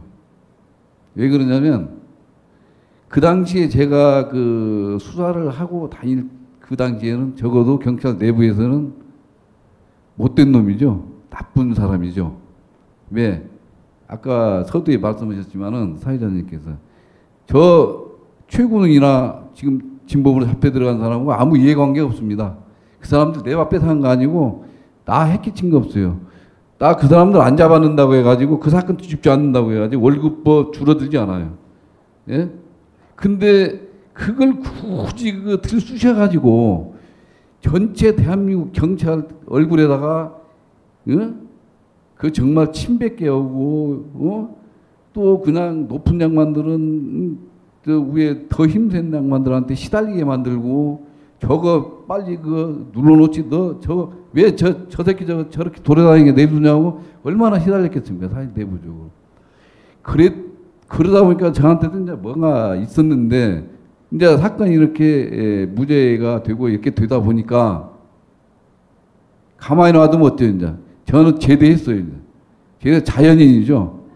제가 마음대로 어디든 뛰어다니면서 제가 하고 싶은 말 해도 되, 되는 거 아닙니까? 그러다 보니까 그렇게 되면 또 무슨 얘기 또 하고 다닐지 모르니까 저거, 그, 저거, 저거, 정말 저거 좀 한번 잡아놔야 되지 않느냐 해서 편지를 써서 내 마, 나, 내 그, 어? 어떤 거시기를 주저앉혀 놓은 그런 목적도 있었고 하나는 진심으로 진심으로 경찰이 변했다. 사과한다. 미안하다. 그래서 앞으로 우리는 절대 이런 일 않겠다. 이러한 것을 전달해 주는 하나의 그 메시지를 저한테 주기 위한 그러니까 가만히 있어라. 그런 것 같습니다. 예.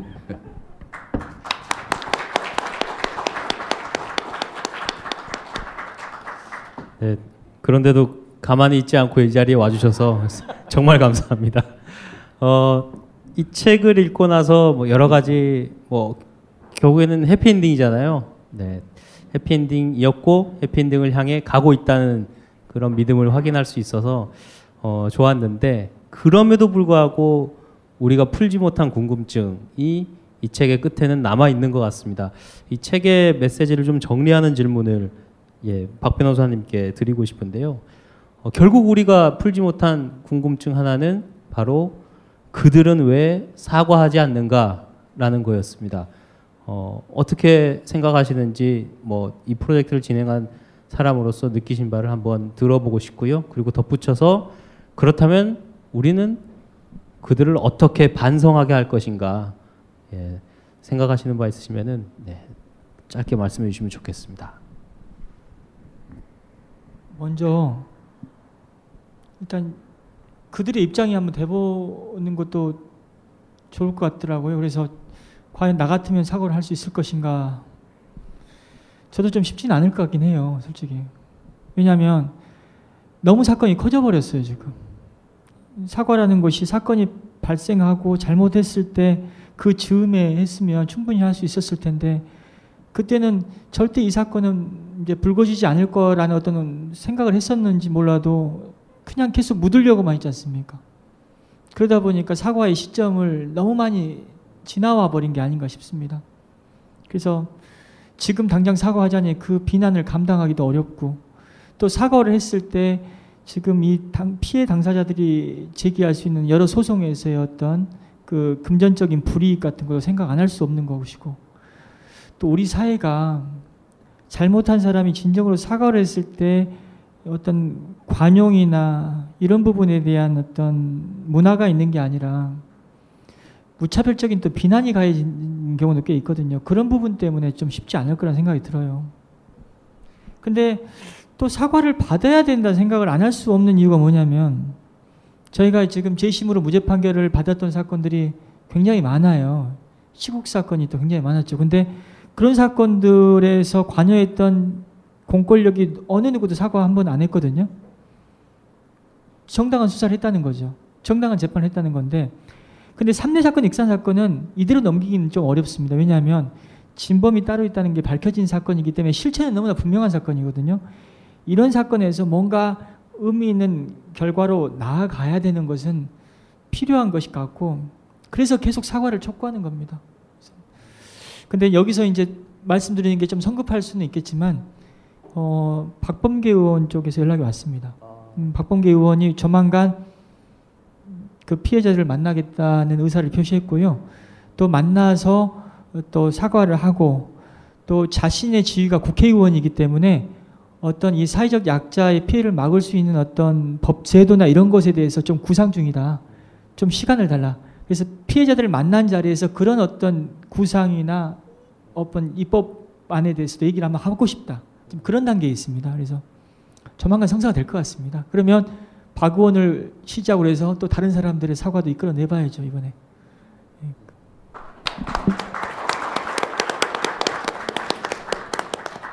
박상규 기자님 혹시 덧붙일 말씀 있으시면. 뭐 아까 말씀드린 대로 그래서 계속 문제 제기하는 게 필요하지 않나 싶습니다. 그러니까 박범계 의원 같은 경우에도 사실은 또 야당 의원이고 우리 펀딩을 지지하거나 관심 있는 분들은 사실 뭐 구분 굳이 구분하자면 진보 쪽이라든가 야당 지지자 좀 많은 게 사실입니다. 뭐 굳이 구분하자면. 근데 그분들로부터 사실 문제 제기가 좀 있었어요. 왜 자꾸 너무 이렇게 너무 몰아붙이는 거 아니냐고 하는데 물론 박 의원 쪽에서는 아쉬울 수 있을 것 같아요. 왜냐하면 자기는 배석이었고 그리고 거기 연루된 사람이 되게 많은데 왜 자꾸 나한테 뭐라 그러냐 그러는데 우리가 바랬던 것은 바로 그 지점이었거든요. 가장 당신이 높은 지위에 있고 그리고 어떻게 보면 가, 우리가 어떻게 보면 신뢰할 수 있는 곳에 있으면서 사과를 한다면 당신이 사과할 가능성이 가, 가장 크다. 그리고 당신이 사과해야 다른 사람한테도 사과를 할 수, 사과를 요구할 수 있는 거 아니냐라는 게 우리의 메시지였는데 처음에 메시지가 통하진 않았죠. 근데 그거는 이제 박 의원실 쪽에서 실수를 한 거죠 사실은. 우리가 한번 부인하면 그만둘 줄 알고 우리의 전략은 뭐 많이 얘기하지만 하나입니다. 이길 때까지 싸운다. 그 사람 상대방이 말할 때까지 질문한다. 그거기 때문에 어쨌든 박 의원 쪽에서 그러한 그 좀 사과의 뜻을 밝혔다고 한다면 좀 의미 있는 일이라고 생각을 하고 그걸로 시발점을 해서 좀 더 우리 사회가 사과를 하는 문화 그리고 또 그걸 또 포용하고 또 감싸주는 문화를 만들면 좋지 않을까 싶습니다. 어, 박 의원 쪽 입장을 제 구체적인 입장을 오늘 제가 오후에 오면서 들었거든요. 그러다 보니까 박 기자한테 제가 미리 얘기가 안 됐던 부분이 있습니다. 저희끼리 뭐 어떤 어, 관계에 문제가 있었던 건 아니고요. 일단 이제 저는 그래요. 박 의원 측의 최초 입장이 책에 나온 바대로 형식적이었던 게 맞아요.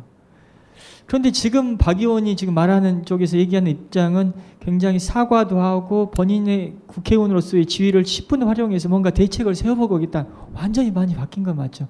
그러면 이 바뀐 입장이 과연 진정성 있는 입장일 것인가. 그런 의문도 솔직히 가, 갖게 되지만 근데 우리 사회에서 정말 한번 제대로 보여줘야 되는 어떤 의미 있는 일이기 때문에 이 부분에 있어서 어떤 의구심을 갖거나 또 한편으로는 이것에 대해서 뭔가 비판을 하면 또 안 되겠다는 생각도 갖고 있거든요. 그래서 당장 이제 저희가 시급한 문제는 박 의원 쪽에서 진정성 있는 사과와 또 어떤 대책을 세웠을 때 책 내용을 어떻게 바꿔야 되는지 이, 이제 이세 찍을 때는 삼세 찍을 때 이제 그런 문제가 있을 것 같다는 생각도 듭니다. 너무 저도 공격했고 박 기자도 공격했거든요. 우리도 사과를 해야 되나 그러면? 그동안 미안했다고 너무 세게 몰아붙여서 고민입니다. 사과보다는 일단 일쇄를 빨리 파시는 게 여러분에게, 여러분에게 달려 있습니다. 네. 지연단 판매 때문에 지금 탈모가 지금 더. 네, 어, 세 분 말씀 많이 잘 들어봤습니다. 어, 한 십분 정도 시간 정도. 어, 허락될 것 같은데요. 네, 여기 모이신 분들에게 질문을 한번 좀 받아보도록 하겠습니다. 어, 뭐 질문이어도 좋고요. 뭐 새해니까 뭐 덕담도 좋습니다. 오늘 이 자리에서 꼭 세 분께 해주고 싶은 말씀 있으면 손을 들고 이야기해 주시면 되고요. 어, 다만 한 가지, 앞서도 제가 시작할 때 이 두 분의 불화설에 대해서 제가 좀 걱정을 했지 않겠습니까? 그래서 질문은 좀 돌아가면서 네, 해주시면 좋겠습니다. 네, 손을 들어주시죠. 네, 저기 마이크 좀 부탁드릴까요? 네, 어디서 오신 누구신지 말 소개부터 간단히 해주시고 아, 질문해 주십시오. 예, 안녕하세요. 저는 서울특별시교육청 소속 직원인 라고 하는데요. 그 아까 말씀하신 거 굉장히 잘 들었는데 어, 저는 좀 도움을 요청하고 싶어가지고 이 자리에 왔습니다. 어, 제가 교육계에서 종사를 하면서 굉장히 많은 것들을 보고 들었는데 지금 저는 내부 고발이 진행 중이고요. 내부 고발을 했는데 그거에 대한 보호를 전혀 받지 못하고 인사 불이익을 받고 있어요. 그래서 제가 많이 힘든 상황에서 지금 병가 중이거든요. 근데 아까 말씀하셨잖아요. 조직에서 정신병자 소리를 들으셨다고 그 책에서도 그렇게 나온다고. 근데 저는 지금 현재 그거를 겪고 있거든요. 그래서 혹시 저를 도와주실 수 있는지.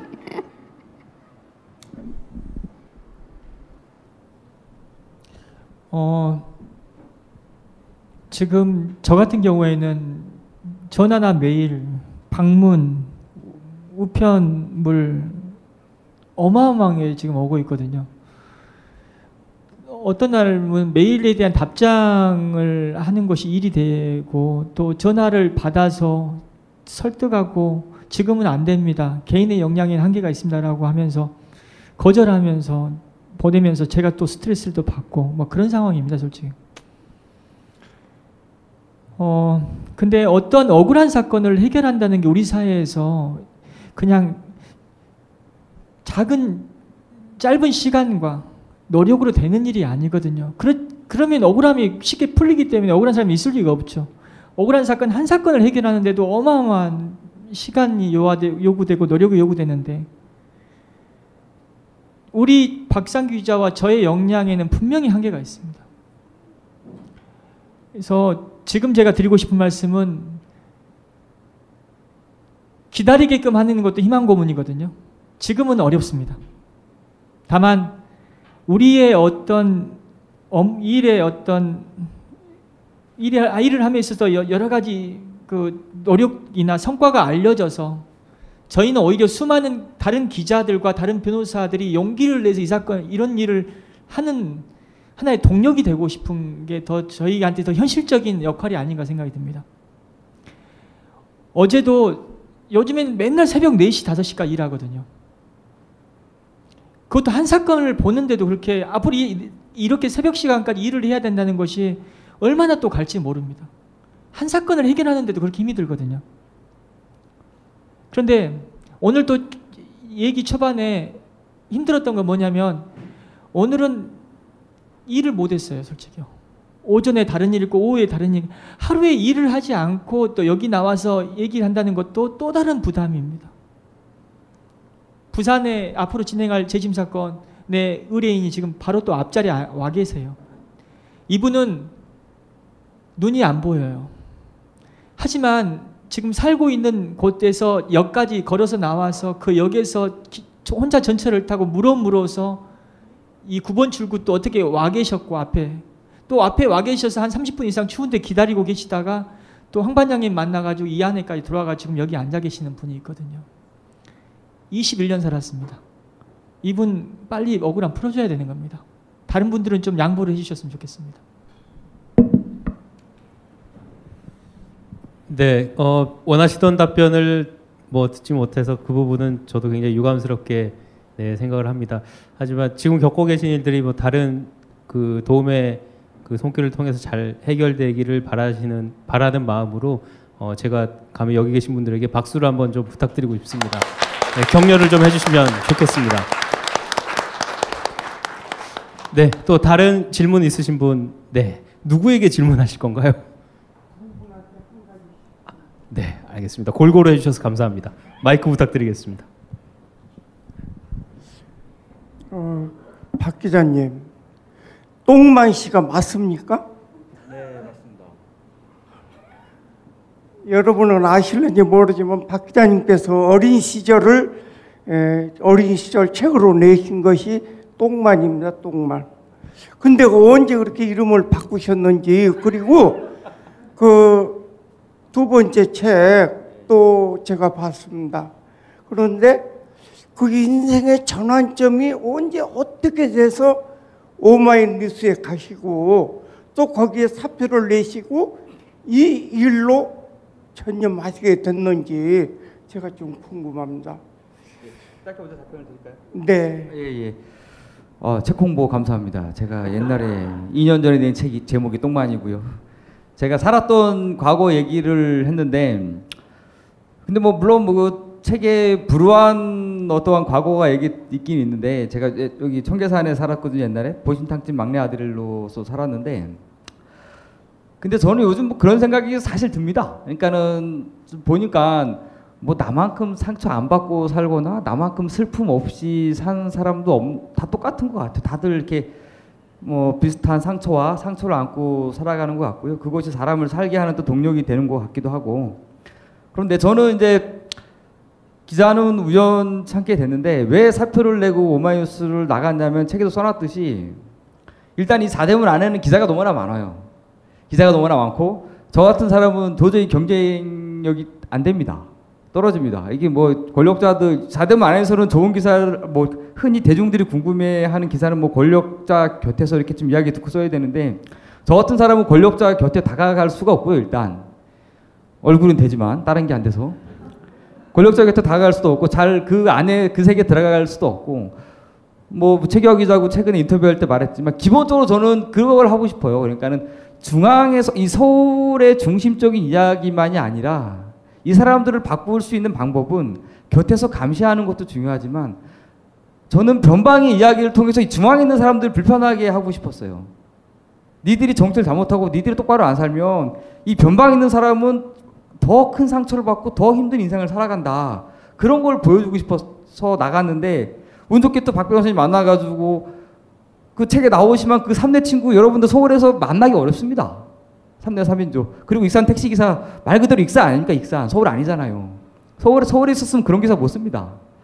다 여기 환반장님하고 이 박 변호사님 만나가지고 쓰게 된 경우죠. 어쨌든 간에 뭐 저는 다른 이야기를 쓰고 싶어 나갔고요. 똥마이 홍보 감사합니다. 아, 그리고 변호사님. 어, 여러분들께서는 그 변호사님 이야기를 듣고 이제 이런저런 과정 쭉 이야기를 듣는 과정에서 그 느낌이 오는 부분이 제각각일 걸로 생각이 됩니다. 그런데 제가 아 이런 분 이런 면도 있었구나 하는 게 어떤 부분이었냐면은, 스토리 펀딩을 하시고 이제 많은 사람들이 그 따뜻한 마음을 보내주시고 나서 그거를 보고서 인간에 대한 믿음을 되찾으신 것 같아요. 저는 그게 제일 좋게 보였습니다. 그러니까 그 전까지 내가 이렇게 좀 보람 있는 일을 해보려고 그래도 안 되지 않았습니까? 어려움만 겹치고, 그리고 파산 지경에 이르렀는데 그 순간에 많은 사람들이 마음을 보내줄 때 인간에 대한 믿음을 되찾으셨다는 얘기를 듣고 저는 공감되는 바가 있었습니다. 그거를 그 어떤 마음이었는지 여기서 다시 한번 설명을 해주시면 좋겠고, 또 하나는 이런 사건 의뢰가 많이 올 것 같습니다. 제가 이런 이야기를 들으면서 절망적인 거 하나는, 이러이러해서 제 힘으로 시국 사건이 다 제 힘으로 해결이 될 수도 있는데 절대의 벽에 부딪혀 있는 것이 군 의문사 같습니다. 그거는 안 되고 있어요. 전혀 문이 열릴 가능성이 없는 것 같습니다. 그러니까 시간이 많이 걸릴 것 같으면 요거는 생략해 주시고, 아까 그 그런 느낌을, 인간에 대한 믿음, 그리고 지금 재심을 해야 될 사건이 정말 수만, 수백만 건인지 그거를 잠깐 언급해 주시면 좋겠습니다. 예, 먼저 군 의문사 어떤 피해를 겪으셨나요? 혹시 아닌가요? 예. 먼저 저도 좀 세상에 좋은 일 하는 사람들이 어렵게 살지 않습니까? 근데 저는 어렵게 살 거라고 생각을 안 했었거든요. 왜냐하면 제가 하는 사건들은 잘만 해결되면 공론화가 될 것이고, 그러면 그 공론화된 시점에 제 위치에 대해서 많은 분들이 봐주시고 도우실 거라고 생각했었습니다. 근데 그게 아니더라고요. 독지가 안 나타나고. 그래서 그러다 보니까 많이 힘들었고, 과연 우리 사회가 정말 정의나 이런 일을 하는 사람들을 지켜주는 사회일 것인가에 대한 어떤 의구심도 많이 가졌는데, 스토리 펀딩을 통해서 후원도 해주시고 또 댓글로 많은 응원을 해주시는 걸 보고 아직 살아있다라는 생각을 했고요. 그리고 군 의문사, 모든 말씀하셨던 여러 억울한 사건들이 굉장히 많이 있죠. 첫 질문에 대한 답변을 드리면서 거절을 하고 또 거절하면서도 또 수긍을 하시면서 보이진 않지만 또 눈물도 흘리시는 것 같아요. 그래서 마음이 많이 안 좋습니다. 그런데 어제도 제가 사무실에 앉아있다가 이제 재심청구 쓰다가 편지를 보다가 이천십오년 십일월 달에 일 년 이상 지난 편지죠. 그 편지를 다시 보니까 어떤 내용이 있냐, 있냐면 너무 억울하다는 거죠. 제발 좀 도와달라. 당장 은혜는 못 갚겠지만 내가 죽어서라도 은혜를 갚겠다라는 그런 절절한 편지들이 있습니다. 그런 사건들을 당장 도와주지 못하지만 이분들을 그대로 둘 수는 없다는 어떤 책임의식은 갖고 있거든요. 저는 어떻게 하고 싶냐면요.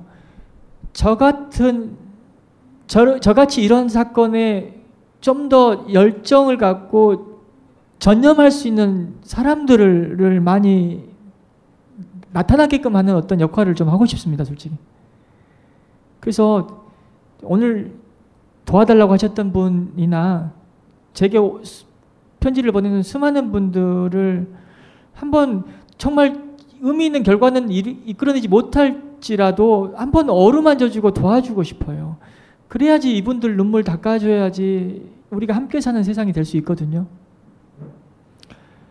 내일은, 말이 좀 길어지는데요. 내일은 이재용 구속 관련해서, 구속영장 기각과 관련해서 법률가들이 노숙을 하고 있어요. 서울중앙법원 앞에서. 근데 노숙하는 그 노숙하는 그 자, 집회 자리에 저한테 이제 시국, 시국 강연을 요청했습니다. 그래서 거기서 시국 강연을 하는데요.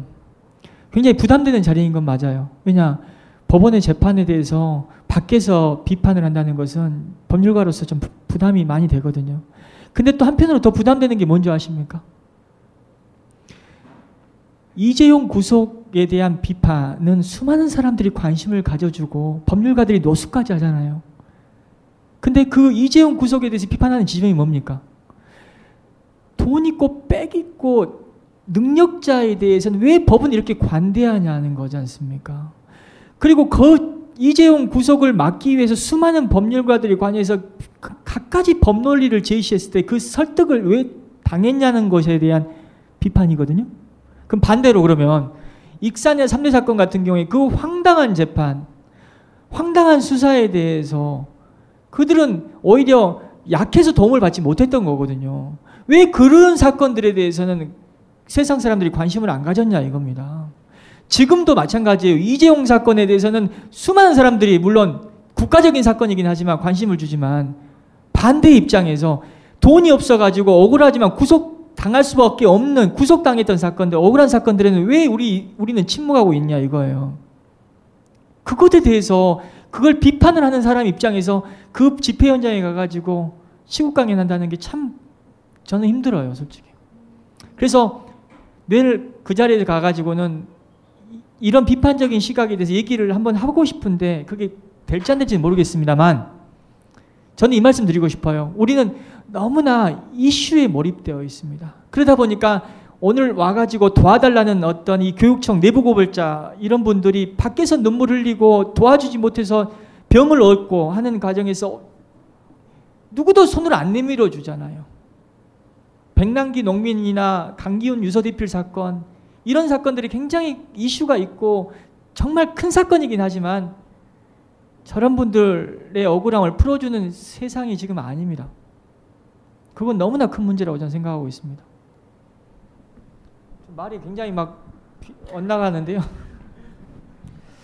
어, 제가 두 분을 지난달에 인터뷰할 때 조금 재밌는 질문 하나 드렸었습니다. 두 사람이 사실 그 세상의 기준에서 보면 굉장한 또라이신데 서로 언제가 가장 또라이 같았냐라고 질문을 좀 드렸었는데 그때 박상규 기자가 박준영 변호사님한테 판사한테 삿대질하면서 소리 지를 때가 가장 또라이 같았다라고 얘기하셨거든요. 그 장면이 아까 조금 전에 여러분들이 보신 그 장면이었던 것 같아요. 근데... 그때 그 삿대질이 아니었고 이 손바닥질이었다라고 그때 굉장히 네, 그때 저는 말할 때 이러거든요. 근데 조금 전에 그거죠. 아, 예, 이건데요. 저는 이런 말씀 드리고 싶어요. 저는 예의를 지키는 사람입니다. 예의를 지켜야 될 때는 지켜요. 말을 조곤조곤 할 때 하고. 하지만 사람들이 아름답다는 아름답다라는 개념, 단어, 아름답다는 말이 꼭 좋은 얘기와 겸손한 얘기와 정제된 표현을 써야 꼭 아름다운 건 아니거든요. 분노를 해야 될 때 분노를 안 하면 그건 아름답지 못한 겁니다. 저는 그 상황이 분노할 수밖에 없었거든요. 그리고 말할 때 이게, 이게 이러다 보니까 이게 삿대질로 비춰지는 거예요. 네, 어, 약속된 시간이 거의 다 돼가고 있는데요. 어, 황상만 반장님께 혹시 짧은 질문 하나 해주실 분 계신가요? 아, 짧, 짧은 질문이 아니라서 못 하시는군요. 그러면 제가 아, 진짜 짧게 답변 하나 부탁드리겠습니다.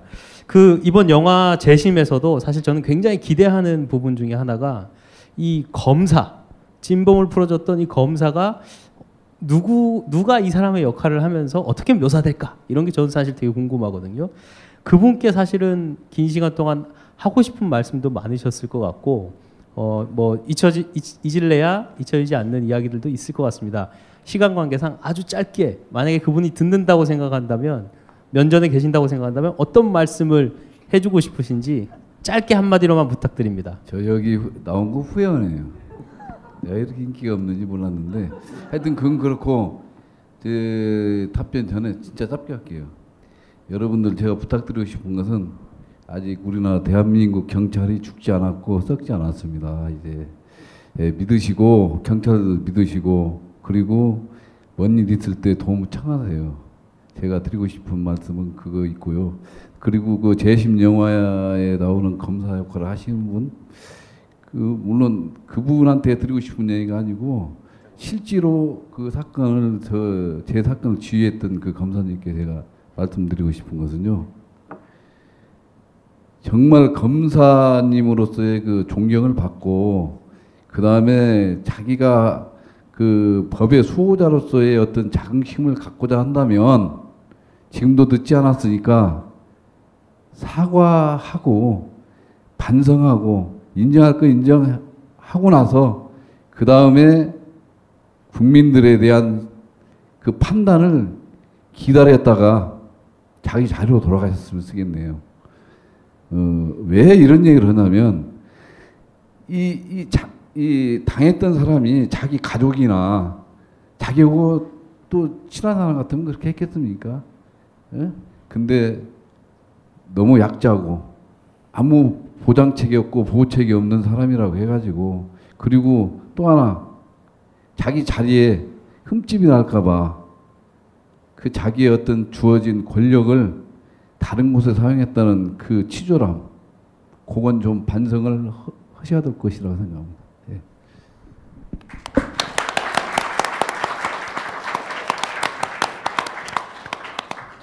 네, 이제 오늘 자리를 좀 마무리해야 될 시간이 된 것 같은데요. 네, 박 변호사님 그리고 박상규 기자님 어, 마무리 인사 짧게 한 마디씩만 더 해주시죠. 아, 네, 제가, 네. 제가 하고 박 변호사님 마지막에 해야지 모양이 그림이 좋죠. 그 어쨌든 그동안 많이 이렇게 도와주시고 관심 보여줘서 고맙고요. 진짜 박 변호사님이 말씀하신 대로 짐이 이 어깨의 짐과 부담감이 더 커진 것 같아요. 그러니까 똑바로 살아야겠다라는 생각을 많이 하고. 어쨌든 아까 박 변호사님 말씀대로 일로서 보여줘야 될 것 같아요. 이월 달에 새 재심 사건 기획을 시작을 합니다. 아까 말씀하신 대로 여기 이십일 년 동안 누명을 쓰고 감옥에 다녀오신 분 이야기인데요. 거기에 저희가 너무나 작년에 큰 상을 받아가지고 차마 돈 달라는 말은 이제 못하겠습니다. 기사가 나오면 많이 좀 퍼날라 주시고 공론화 시켜주시면 문제가 정의롭게 해결되는데 큰 힘이 될 것 같습니다. 부탁드립니다. 고맙습니다.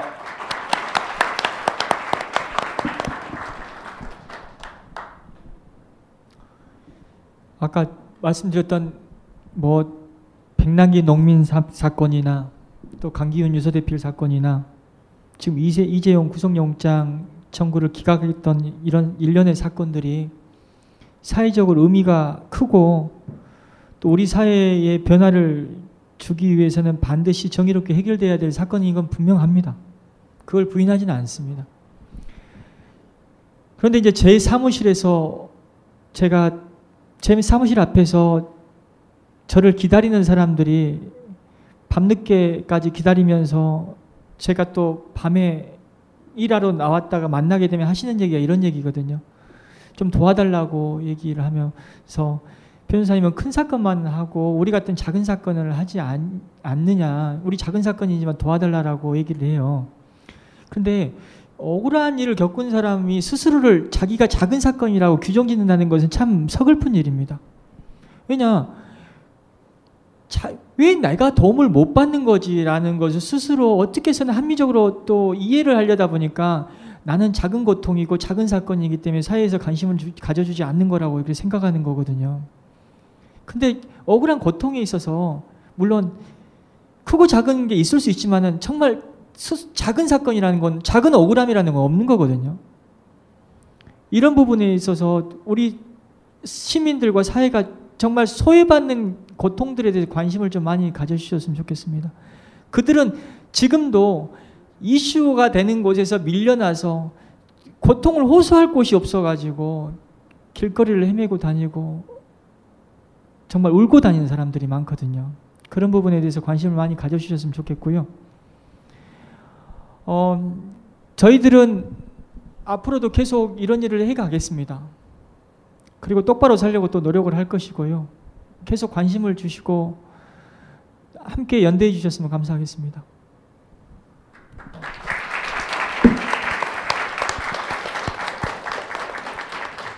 네, 오늘 추운 날씨에 여기까지 이렇게 어, 자리해 주셔서 긴 시간 경청해 주셔서 정말 감사합니다. 오늘 앞에서 좋은 말씀 들려주신 세 분께 다시 한번 큰 박수 드리면서 이 자리 마무리하겠습니다. 감사합니다. 빅그린투쓰리 샴푸, 이걸 쓰면 머리카락에 힘이 생깁니다. 말도 안 되는. 제가 지난 시간에 머리카락이 힘이 생긴다고 그래가지고 말도 안 되는 소리라고 그래서 광고 떨어질 줄 알았거든요. 근데 진짜로 힘이 생긴다는 걸 증명하기 위해서 광고를 연장하였다.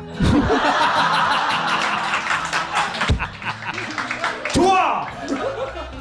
그럼에도 많은 분들이 구매해 주셨습니다. 그리고 구매 후기를 통해 인정해 주셨습니다.